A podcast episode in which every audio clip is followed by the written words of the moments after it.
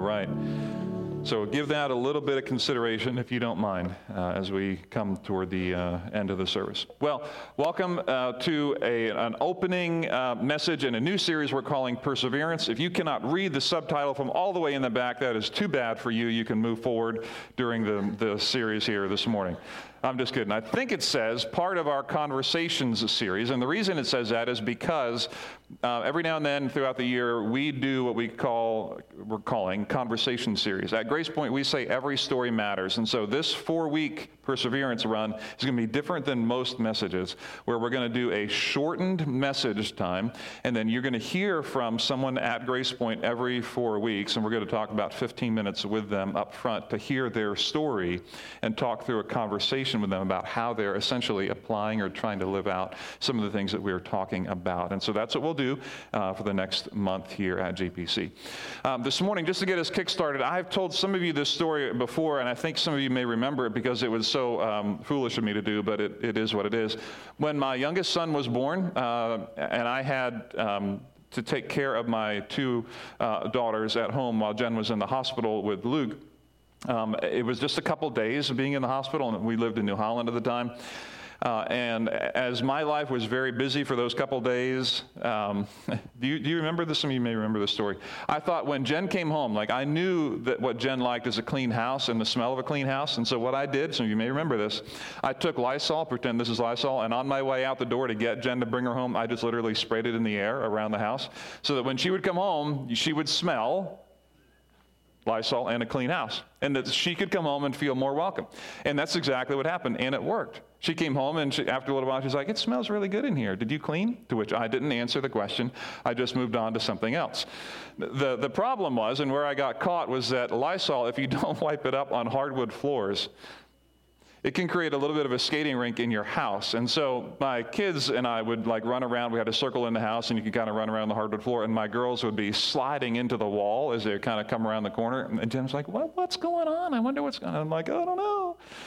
I don't know. And then I had to confess what I did and, you know, that, hey, this is all I did. I'm sorry, but I just wanted to make it smell nice and all that.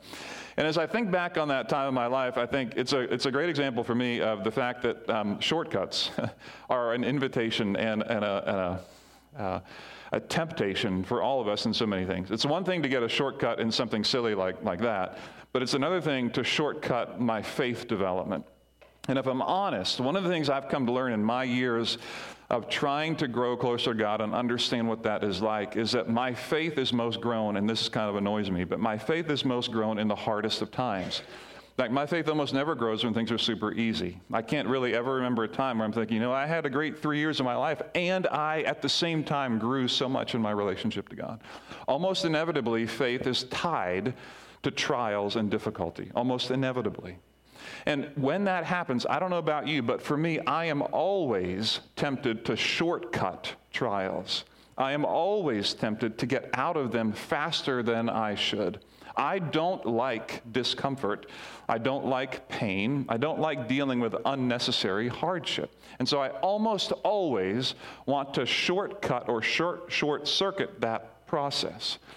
But there's something weird about the way that God works, and that is that in the actual trial and in the pain is where I actually do grow. And so during this series on perseverance, we want to talk about what it takes to kind of stay, to stay in the trial and hardship enough, long enough, to learn, to grow, to develop, and not to take a shortcut through our faith. We're going to use a passage of scripture that if you've been in the church, you may know, and if you've been in the church a while, you certainly know. And if you haven't, we're excited to introduce it to you. But it's a passage in a small little letter um, that um, is, is written James. James chapter 1 is where we are going to be. And so I want to invite you to turn to this little letter. It's in the second two thirds of your Bible. If you don't have a Bible with you, there's one in the the chair near you. That's our gift to you this morning. But James chapter 1, we're only going to be covering the first three verses this morning. And what James writes here uh, is so critical and helpful for us in understanding how God works in working through trials. And it sounds difficult, easy, difficult, easy, difficult, sometimes a little confusing. Let's read the first three verses. I'll read the first three verses here from the New International Version. Here we go. James, a servant of God and of the Lord Jesus Christ, to the 12 tribes scattered among the nations, greetings. Consider it pure joy, my brothers and sisters, whenever you face trials of many kinds, because you know that the testing of your faith produces perseverance. There's our word, there's our three verses. Let's look at them. Verse 1, he says, James, a servant of God and the Lord Jesus Christ of the 12 tribes scattered among the nations. He's writing to people who just came to faith. Um, they are uh, new uh, to faith, and they're also scattered. This is really difficult for us to imagine, but I just want you to imagine for a minute if this body here were your primary faith community, you found meaning in coming here every Sunday morning, and all of a sudden this place was closed, and not only this place, but you couldn't attend any other local place, and some of you ended up in New Holland, some of you ended up in Cleveland, some of you ended up in South Dakota, and there were other no connection points there, but yet you still have someone that you trusted and they write a letter to you. They're telling you it's going to be okay. You're scattered. There's no centralizing gathering place, and you feel disconnected and uprooted and unsure about how to get your grounding again in the new space that you are in around people who are not going to be gathering and worshiping together. That's about as close as maybe we can get to what James is writing to. He's writing to people who are scattered, who are just new to faith, and there is no central gathering place for them in all the places where they are. And and so he just wants them to know during times of unsettledness, he's, he's like, this is, this is going to be okay. Take a deep breath. This is going to be okay. He says, consider it. Verse 2, consider, which is really this word for count it or to have this opinion or to hold this view. What he's saying is when you wake up, the mindset that you have, I want you to count it, to count it, to consider it. He says, pure joy. Consider it pure joy. Now, this is not like an unadulterated happiness or just um, a, a, a, totally emotion filled moment. Um, this is more like um, realizing that this trouble is actually helping me grow spiritually. It's not unlike, um, I don't know if, if any of you have investments in the stock market, for example, but if you were to get a report from your portfolio and in the past quarter or the quarter prior, you're to see a 15, 20, 30% drop in your portfolio because the stock market has gone down. If you have the right view of the stock market, you understand longevity and compound interest makes sense, you're going to have a sense of gratitude that you are now going to be owning more stock at a cheaper price, even though you've just lost a bunch of money. If you can keep if you can count on or have the bigger perspective that today's loss is going to be tomorrow's future gain. Difficult, but true. And that's in a way what he says about the way we see trials that today's loss and hardship, if we can hold it in the right perspective, we can count it, it can be tomorrow's gain. And I wanted to speak about this just for a minute. minute because sometimes I've seen this abused. Sometimes I've seen Christians um, dismiss emotion to the point where we just say, You're going through a hard time? Don't worry. Don't even cry about it. We don't say that, but don't, don't worry. We don't engage it because we just want you to trust God for the future. I want to acknowledge that there is also things that we read in the scriptures. In Ecclesiastes, we read that there's a time for everything under heaven. There's a time for mourning, time for weeping, a time for joy, but yes, a time for sadness. Jesus, when he engaged uh, with Mary and Martha and their brother, her brother, in John 11, Jesus came in and Lazarus was dead. John 11, 35, the shortest verse in the Bible that you can memorize right now. Jesus wept. Jesus wept. He entered the trial of somebody, and he didn't come out with a rosy, everything's going to be okay speech. He wept because it was the right thing to do. So I just want to encourage us quickly to say, yes, while we consider things pure joy, don't go through it too quickly to miss the humanity of the moment. But underneath that, we can say, this pain will have a future win, we believe. Consider it pure joy whenever you face trials of many kinds, because, he says, you know that the testing of your faith produces perseverance. Look at that testing of your faith for a minute. this idea that your faith will be under pressure. It will be a pressure test of whether or not this faith we have will work. when I go through uh, betrayal, I don't know about you, but when I go through betrayal, I am tested. When people betray me, when I think God betrays me, when I think the world betrays me, when I betray myself, my faith is then tested at the greatest time. And what James is saying is this testing of your faith, this is a pressure test of how much this system can handle and how much it can hold. And I don't love, I'll be honest with you, I don't love that trials and hardship are the way that God uses to build our faith. But this is the way James says it. He's like, I want you to wake up in the morning and I want you to consider it.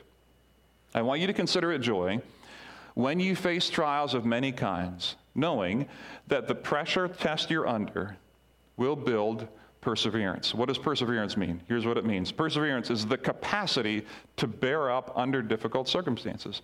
You're someone who is going to be able to handle it. Now, how does this work? Or in other words, I might even ask, why do we need trials for perseverance? Can I get perseverance another way? Can I get perseverance just by making it through, uh, you know, some, some other things? You know, do I really need to, to deal with this? I just want to share this briefly, and then I want to invite up our, um, our other speaker for this morning.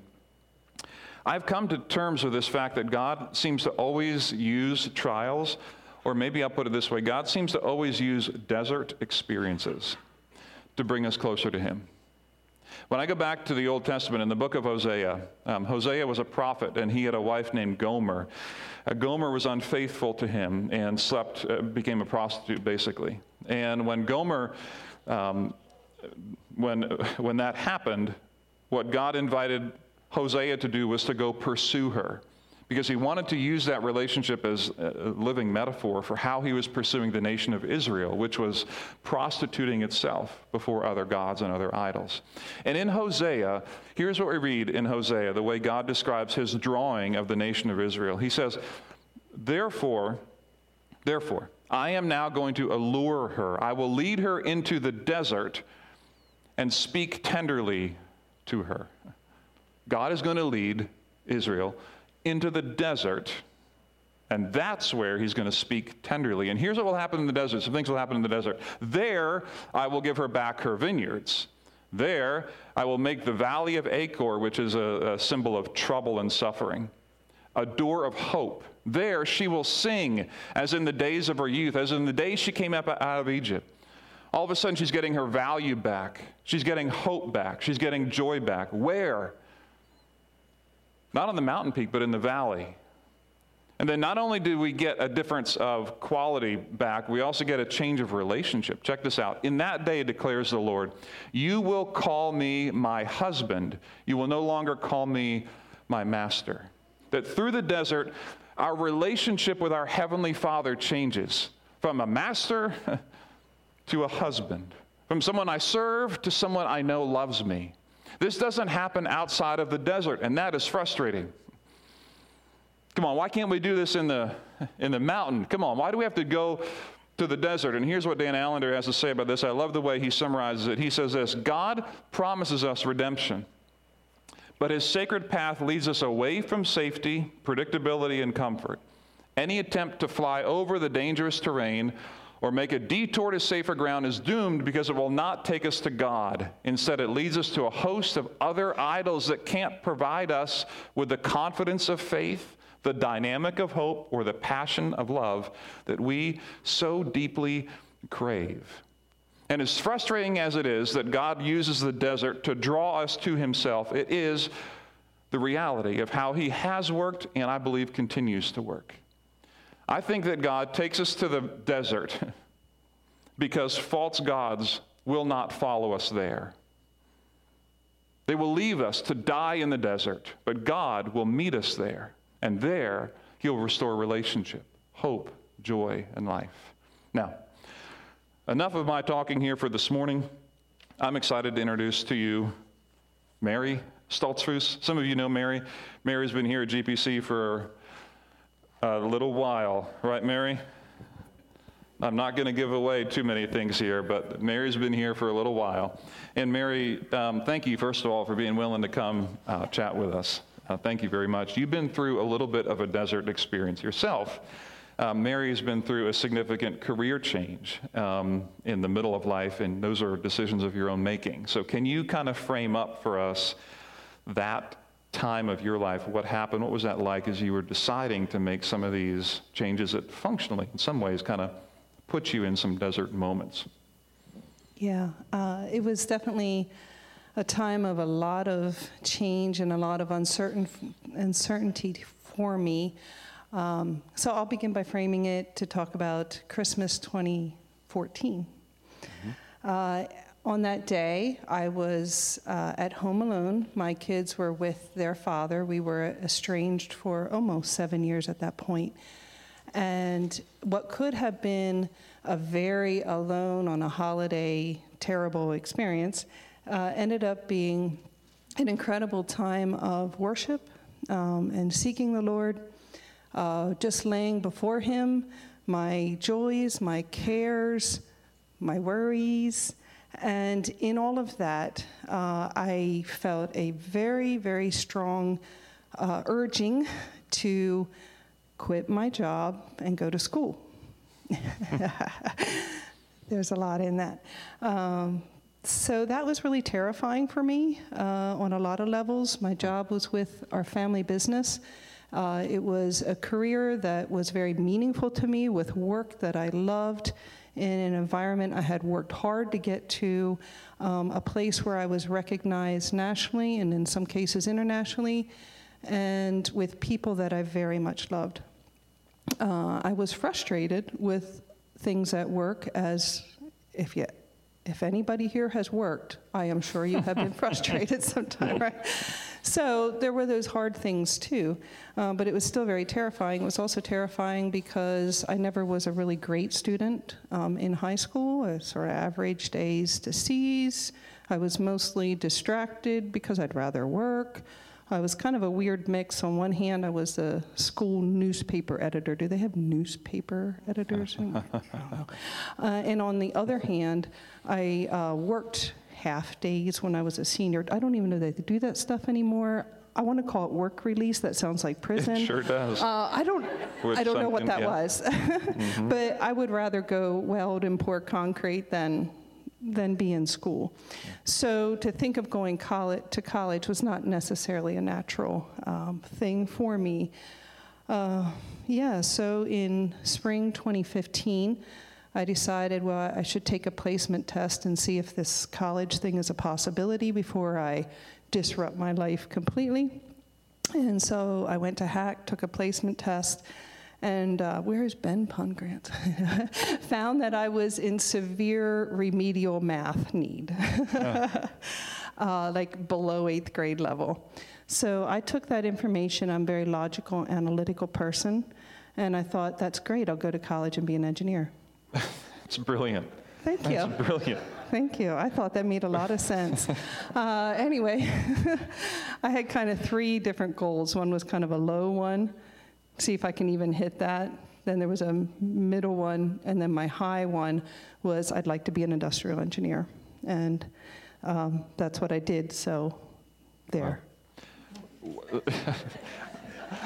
I didn't say you couldn't do that. Why are you telling me? It's like I, am not the guy who said you can do that. Well, why did you? Why would you do this, Mary? I mean, you're you're right on. You have a, a, a great career. Your things are set and rolling. Why go through all this? Or maybe yeah, even what was stirring inside of you to make that yeah, happen? well, there was a lot of um, unrest for me at that time. And in my perspective at that time, and I do have a different perspective now, I felt like a lot of bad things were happening to me. Uh, I had empty nest for the first time. My, I have four kids. And in the span of a year, I experienced first empty nest, which the sound of the quiet in the house was so thick, like it was hard for me as a single mom. Uh, I had received divorce papers after seven years of estrangement and hanging on and trying to persevere. Uh, and I was disrupting my 30 year career. Uh, and like I said, I, I guess we'll come to that later. I do have, I do have a different perspective about that now, and you know, even though I believe on the outside I was mostly a you know joyful and active person, inside, you know, I was I was very wounded, and so. Uh, I don't know. I just hung on to this direction that I believe God gave me, but inside there was a lot of turmoil at this point. Well, let's speak to that turmoil quick. What was going on inside you? How did all this impact you in terms of your own sense of identity, um, your faith, your relationships? What kind of things did this, you know, do inside of you? It was pretty great, actually, uh, because all of my life. Sounds life. great. Yeah. Uh, you know, just rip the band-aid off. I don't know. Uh, all of my life, uh, well, I, you know, my adult life, uh, from very young, I had been in charge. Uh, you know, because we had a growing family business, and then, you know, also as a single mom, I was in charge, and so I've always been the boss. I've always been in charge. I've always had to figure it out, and now going through this change, um, I'm at school and I'm invisible, and I knew that that would happen, and I'd want it, I wanted it to. Uh, the first two schools I went to, HACC and Millersville, there's a lot of mixed age, you know, students. Later, I went to E-Town. I was anything but invisible there because I was the only adult there during the day, but that's a different story. Uh, so I was invisible. Uh, it was a time of humble reflection, of just focusing um, and working hard. So uh, it was just kind of a time of having it all stripped away and sort of rebuilt. Mhm. Does that It makes a lot of sense. and that can be very disorienting and incredibly difficult to go through. Yeah, there were two, at least two significant revelations from God at that time.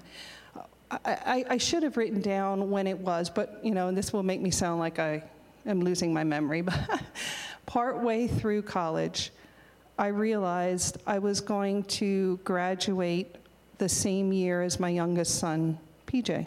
In fact, technically a half year before him, our graduation day ended up being on the same day. You know. Anyway, um, and it it brought into mind something I had so put on the altar before, to the degree that I actually had forgotten about it. Amazing. Um, I had many, many years ago had wanted to go to college. I had started getting my transcripts together. I, I was looking around. I didn't know what I was looking for. And I realized, to my horror, that I was going to be a single mom. And I really thought about it. And for me, at that time, I decided I'm not going to have energy to do this. I'm going to need all of my energy. God, help me to let go of it. Help me to forget it. I so completely forgot it. And when I, oh, and my dream specifically was that I would start when my oldest daughter, Tina, would start college. I would go in the evenings and I would finish when my youngest son would graduate. That was my specific dream um, because I kind of have specific goals. That's how I am. And here, I no way got to start when Tina did. In fact, I started a year after PJ did, and I graduated a half a year ahead of him. And I was like, oh my word, God gave me my dream back. Yeah. And I didn't have to sacrifice all those years. It was just, it was just an incredible, um, it was just an incredible revelation. And another thing in that journey, real quick, is um, when I switched then from Millersville to E Town, I think there was enough of time of reflection, of being invisible in my life, that I was like, okay, God, what am I supposed to do now? I want to be, I want to be perf- purposeful. I want to be relevant in your work. Mm-hmm. And I'm still going to, you know, want to finish this. So help me know. I don't know how to do it in this space. That very day, I mean, that very day that I prayed that on the way to school, I had a significant conversation with another student. We talked about the Lord. And after that, it just snowballed. And I began to it, it, they just came out of the woodwork. Have relationships with students that were that are still today very meaningful, and uh, in fact, the the engineering team at E-Town has so appreciated my mentorship with the students that they've asked me to come back and be an adjunct professor this fall. Oh, wow. Like, and it all cool. started like the, mo- that morning with that prayer. Wow. Wow. Yeah. That's really cool. Those, so there are times, if I'm hearing your story right, that there are times you felt when everything is stripped away and you're still trying to gain your footing and it's, there's a, we, we have the benefit of hindsight now. but in the moment, you know, James says, count it all, count it all joy. Well, I mean, that's really good advice until you actually go through a trial. and then in the moment, I don't know about you, but at least for me, it can be like, well, I don't really count it joy at first. I count it a trial at first, right? I mean, that's where I'm at, at least. Um, so, can you speak to how you counted this, if you will? How did you count it in real time, and how do you count it now? Maybe how has that shifted over time? Because, you know, when we come to trials and those challenges of the hard things, your first instinct is, this is a hard thing. Not like, I'm so happy that I get to go through these questionings and challenges, but yet, in hindsight, sometimes things happen. So, can you talk to us about how you kept your mind and heart in a good space, how you counted things in the moment, and now, maybe in hindsight, what you've learned? For me, the journey of more taking more responsibility for how God equipped me for this journey, or even my own decisions and wiring in it. The journey from feeling like all these bad things are happening to me to, hey, guess what? God already provided the tools. God already had that dream under control that I thought I gave up. God is already providing a new way, and this is kind of cool to be able to reinvent your life in other ways. Uh, the more I took, I don't want to say responsibility, it's not about, say, accepting the blame for something or assigning the blame to something. I just mean that even in it, He is so there. And the more I saw that, and the more I even accepted that, hey, I, I'm kind of an adventurous person. I actually like change and new and growing. Uh, yeah, the more I embrace that, the more joy there was in that journey, and the less frustration or blame or it shouldn't be, it shouldn't be. Makes sense. Yeah. Yeah, and I would say, too, another strange kind of a joy. There are a couple times where people used humor in my life in ways that um, were very helpful, if not even just shocking to me. Uh, you know, I, I think I, rec- I recall one time, I, when I went to Millersville, one of my nieces went there and a couple of her friends, and we ended up usually having lunch together. And I was telling one of them, because he asked what my, ca- my um, course load was, and it was ridiculous. And, uh, and he's just like, and they all called me Aunt Mary. So he's just like, well, gee, Aunt Mary, everything in moderation, even in moderation, huh? and I'm like, yeah, yeah, I don't know. Just funny things like that where you just kind of laugh at your life. Or the, the night that I got the, div- the divorce papers in the mail was the night before I was hosting a grad party for my youngest son who was graduating from high school and my oldest son who was graduating from college. And I was ha- going to have a lot of people over, and so was my estranged husband. And then I get this surprise in the mail, and I was just, I was a wreck. I was an absolute wreck. And when I told a friend of mine there, told her and her husband, they just laughed at the ridiculousness of it. so this is not a strong theological moment, but I have learned that like sometimes it's not about if it's sad or happy, but just the fact that you can go, this is ridiculous. Well, uh, you know. let me jump into that real quick, Mary, just briefly, if you can. In that moment, you get the divorce papers in, and then the next day you're hosting this grad party. I mean, count it all joy when you face trials of many kinds, knowing that the testing of your faith produces. So, talk about that moment in light of what we're even looking at this morning. I mean, really, when I'm counting that, my instinct isn't to be like, awesome, and I have a grad party tomorrow. It's like, wow, there's a sense of you know, the way you described this being overwhelmed or surprised, and it hits in a different way. And, and here's James saying, hey, consider, consider it this way. What do you say to that? In hindsight You're or going in the to kick me off this. This is where I'm not good at theology. I don't know. Sometimes you can't You don't count need a theological pure- answer. I mean, I mean just the way you, Mary Stoltzfus, personally processed it. You don't need to be. I think on the way to joy, because joy for me comes later when it's something that's really, really hard. And on the way to joy, sometimes there's just a bit of shake it off, laugh at the ridiculousness of it, and just take one more step forward, Yeah. knowing that God's got it. He's in that future. You can't figure out how now it's going to be okay. I don't know, Yeah, you know. I think it's very honest. I don't know if I know either. yeah, that's really good. So, and that's part of the reality of these hard passages because they meet. They're fine. They're fine in a in a clean, air-conditioned church building. But when you get to our real life, it's different.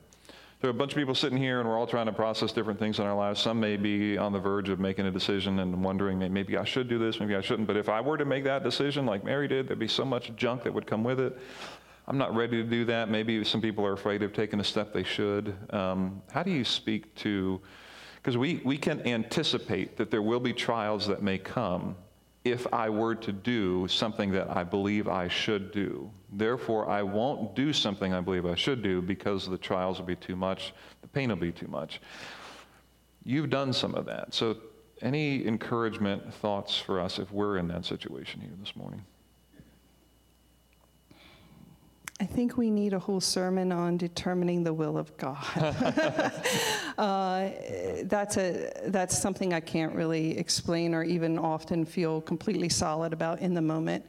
Um, I believe that the call to persevere is for the things that God has called you to.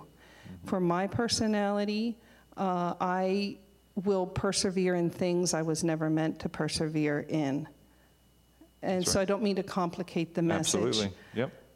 But I remember you, if I must say, Oh, dear. hitting a wall with your fist Yeah. when you right. were so mad Yep. at something I was hanging on to and trying to make work mm-hmm. that you thought I should just not be dying on that sword. Right. Um, right. So there are times that I have tried to persevere when it wasn't the healthy thing to do. That's right. But when God calls you to it, or when you find yourself in something you cannot change, um, yes, it's absolutely worth it. It is so rewarding to walk through a desert with the Lord. You just never forget those times of worship. The, it's like drinking water when you're thirsty. You know, you, it just tastes so good. It's just, it, it, it creates a foundation for your life. I, I, I need that prayer. I may butcher it.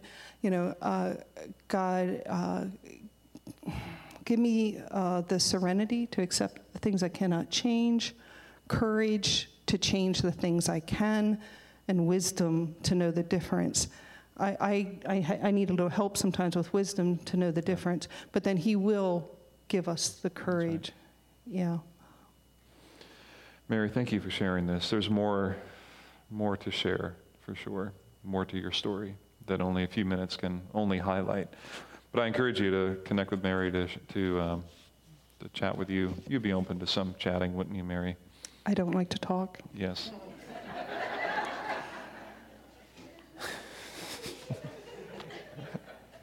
Perfect. Perfect. Uh, Mary has gone through some a lot Require of a different things. lot of notice before I talk. Yeah, you do. Oh my goodness. Oh. Mary has a lot of good stuff in her life that she's gone through, and a lot that you're still processing. Um, and I think for all of us as well. So, Mary, I want to thank you for being willing to to share a little bit with us and open the the window a little bit into some of this and uh, represent and reflect on the real challenges and nuances of even what James is talking about. Um, thank you. Yeah, I'd just like to Mhm. share two very common verses. I'm sure everybody here knows them, but it's helpful for someone like me who always wonders, what's my job in this? You know, what's my role in this? What am I supposed to do? And I keep coming back to trust in the Lord with all your heart and lean not on your own understanding. In all your ways, acknowledge Him. And He will direct your paths. See, that's really significant to me because it clarifies my job and it clarifies His job. Mm-hmm. my job is to acknowledge Him and trust in Him, and He's going to He's going to do the directing. And also, all things work together for good to them that love the Lord and are called according to his purpose. And so, again, my job is to to just to just love him and to know that I'm called and then he will work it for good. I always feel like I'm supposed to work it for good. So there is, you know, there's perseverance, but there's also remembering what part of it is your job and what part of it is God's mm, job. That's really good. Yeah. A lot to this, a lot more than we can say in the time we have left this morning. Guys, thanks for listening in. Mary, thanks for sharing. Um, can I pray for us here as we wrap it up? Father, thanks for the time this morning. Thank you so much for Mary and the way that you've worked in her life over the years. I thank you for her willingness to share with us. And as we consider our own uh, step here in perseverance, um, what does this mean? Some of us are in a situation that we should get out of, but we think we should persevere in it. And pray that you give us the wisdom to know what to step out of and to step into. I pray that you would help us with the um, courage to have a, a, right mind about the ongoing challenges that we're in, to count it, to be willing to fight a mental battle here, to consider it, to have the opinion of, to have the mindset that this valley can deliver me hope and joy. This valley can change a relationship I have with my Heavenly Father from someone I serve to someone I love and someone I understand that loves me. And as Mary Mary's testimony is you, you meet us in that valley. You give us water to drink. You meet our deepest needs there in the desert.